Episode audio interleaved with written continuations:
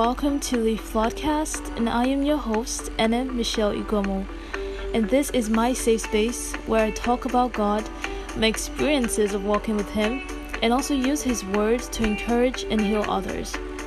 We are currently on a Bible in the Year challenge where we read through the entire Bible in 365 days. And I don't think you press play by chance. So I do hope that you stay tuned because God wants to talk to you. And this might be just what you need to hear today. Hello, guys. Welcome back to another amazing episode of the podcast. Today is day 93 of our Bible in a Year challenge, and we will be continuing on our journey, taking readings from the book of Judges and also praying along with Psalms.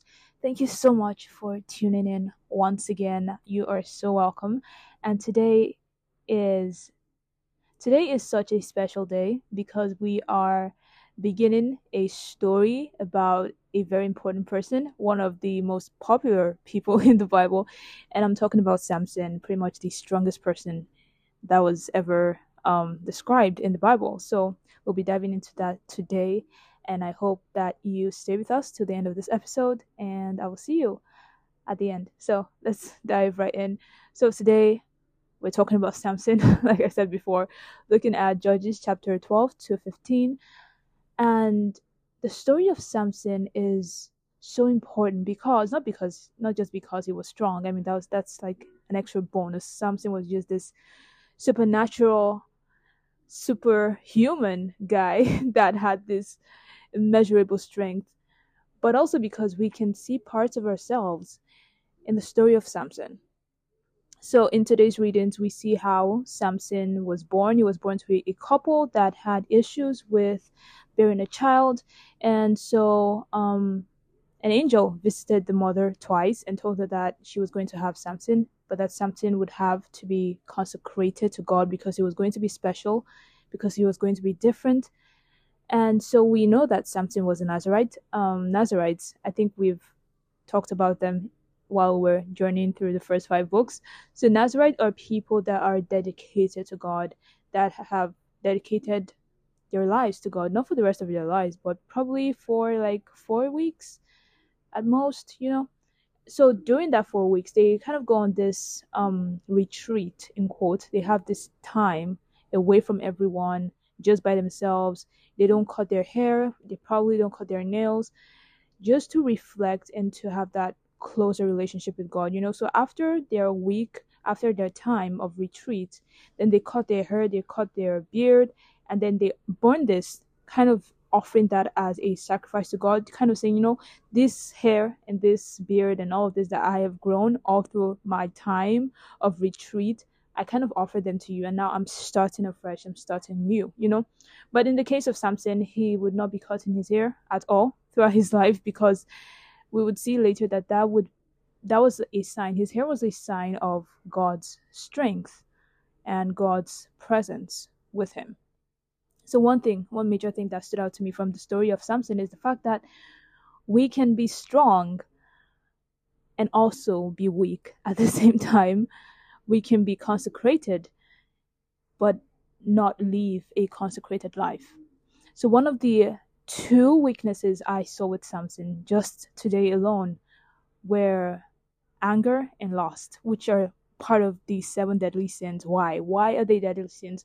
So we have seven deadly sins. We call them deadly sins not because they're the most serious offenses and then the other are minor sins, but because these sins are like foundations. They're like building blocks for other sins to stem out from.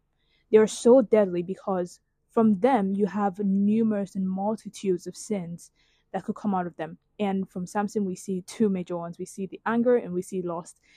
Samson was pretty much that guy that he just, he probably never um took time off to rethink his actions.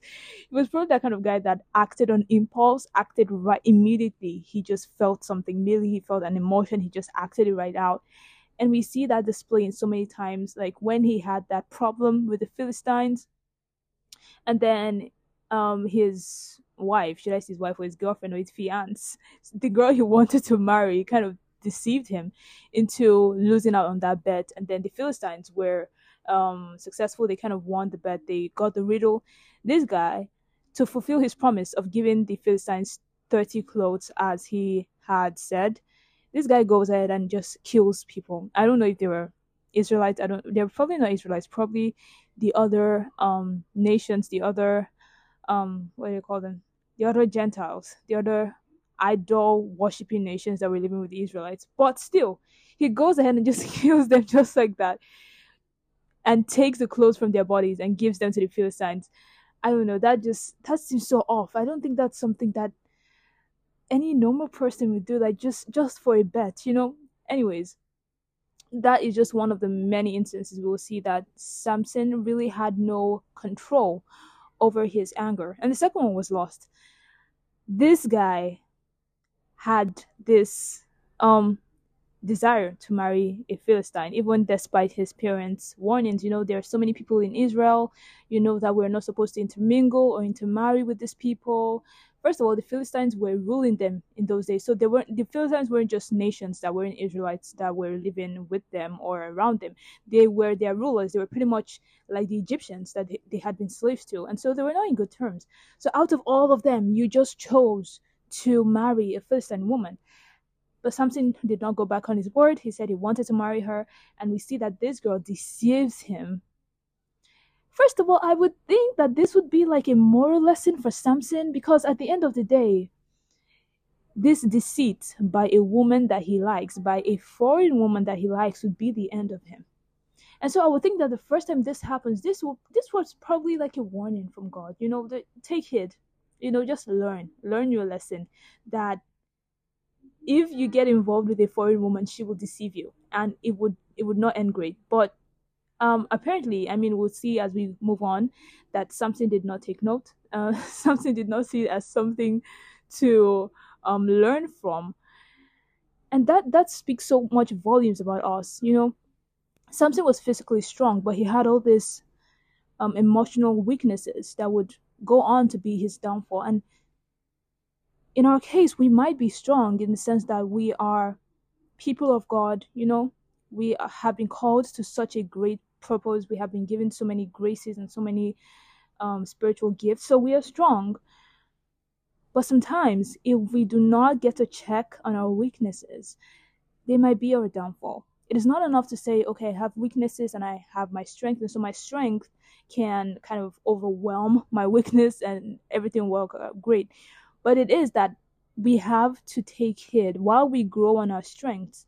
We also can't afford to overlook our weaknesses we have to take heed with God's grace and God's help to utterly eliminate our weaknesses.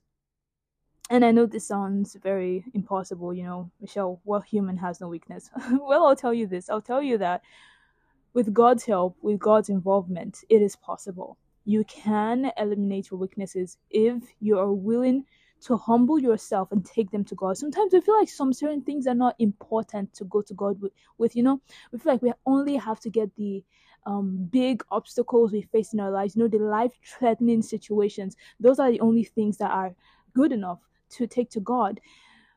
But God doesn't just take, tell us that we should take only part of our problems or the problems that seem too big to Him. He says we should take all of our problems to Him. Because in actual fact, there is no small problem. You know, problems are problems. They're always going to be problems. And so we have to take all of it to Him. There are some times that we have this little weaknesses. Probably you you have issue um not telling the truth. You know, I mean, growing up, pretty much every child lied. At some point in time, we all lied, you know, to get out of trouble so that we do not get punished. And so, growing up, we might see that okay, telling lies is not that of a big deal. It's not that much of a big deal, you know, like fornicating or like committing adultery. You know, those are the things that we see as such a big deal. But the thing is that lying is a big deal.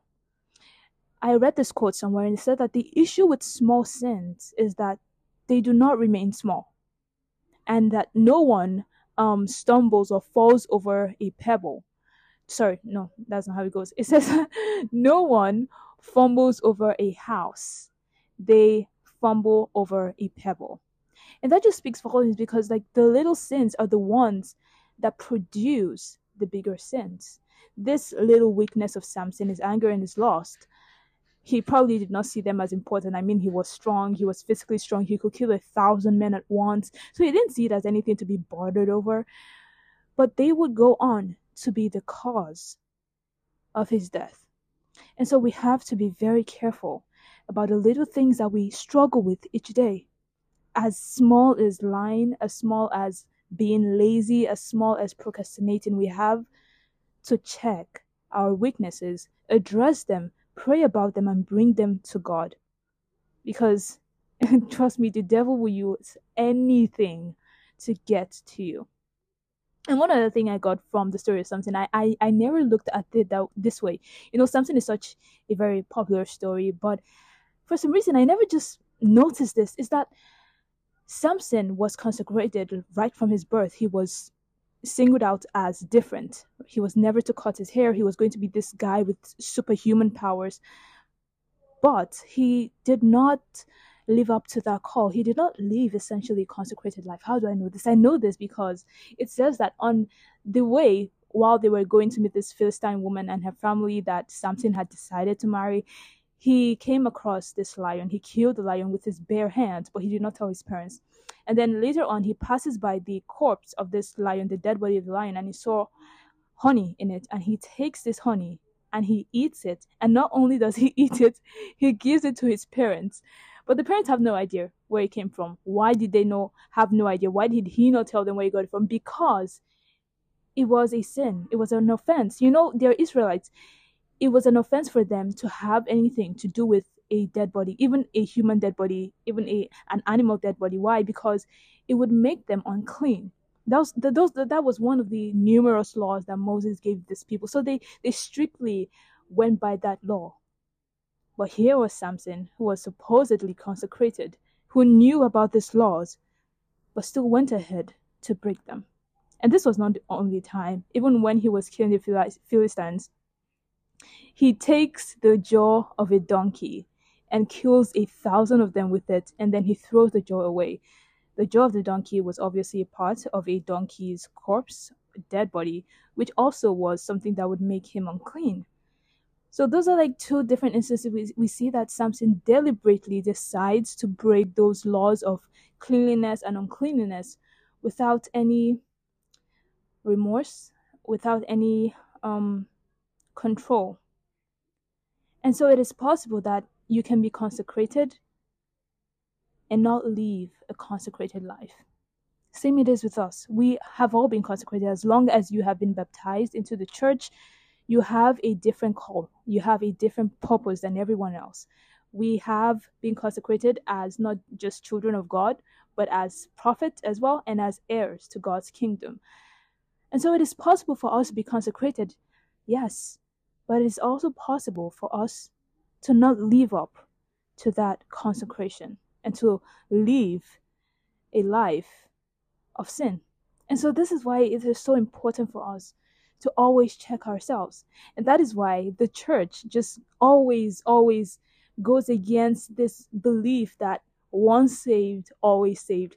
That that is such a lie because when you believe that you would never see a reason to grow out of your sins and your weaknesses, you will always believe that since I've been baptized into the church, then that that's all the work I need to do. God is going to take care of the rest. That is such a lie because every single step of the journey is a chance for the devil to tempt you and to use your weaknesses against you. And so we have to be very vigilant. We have to be alert about our weaknesses as we move on with God. This is just the first day reading about the story of Samson. We have so many um, more parts to read about, so I hope you stay tuned. Thank you so much for listening this far. And please do not forget to leave a review, subscribe, and share this episode if you haven't. And I hope you have an amazing day. Thank you so much. I'll see you guys tomorrow, same time, same place. Stay blessed.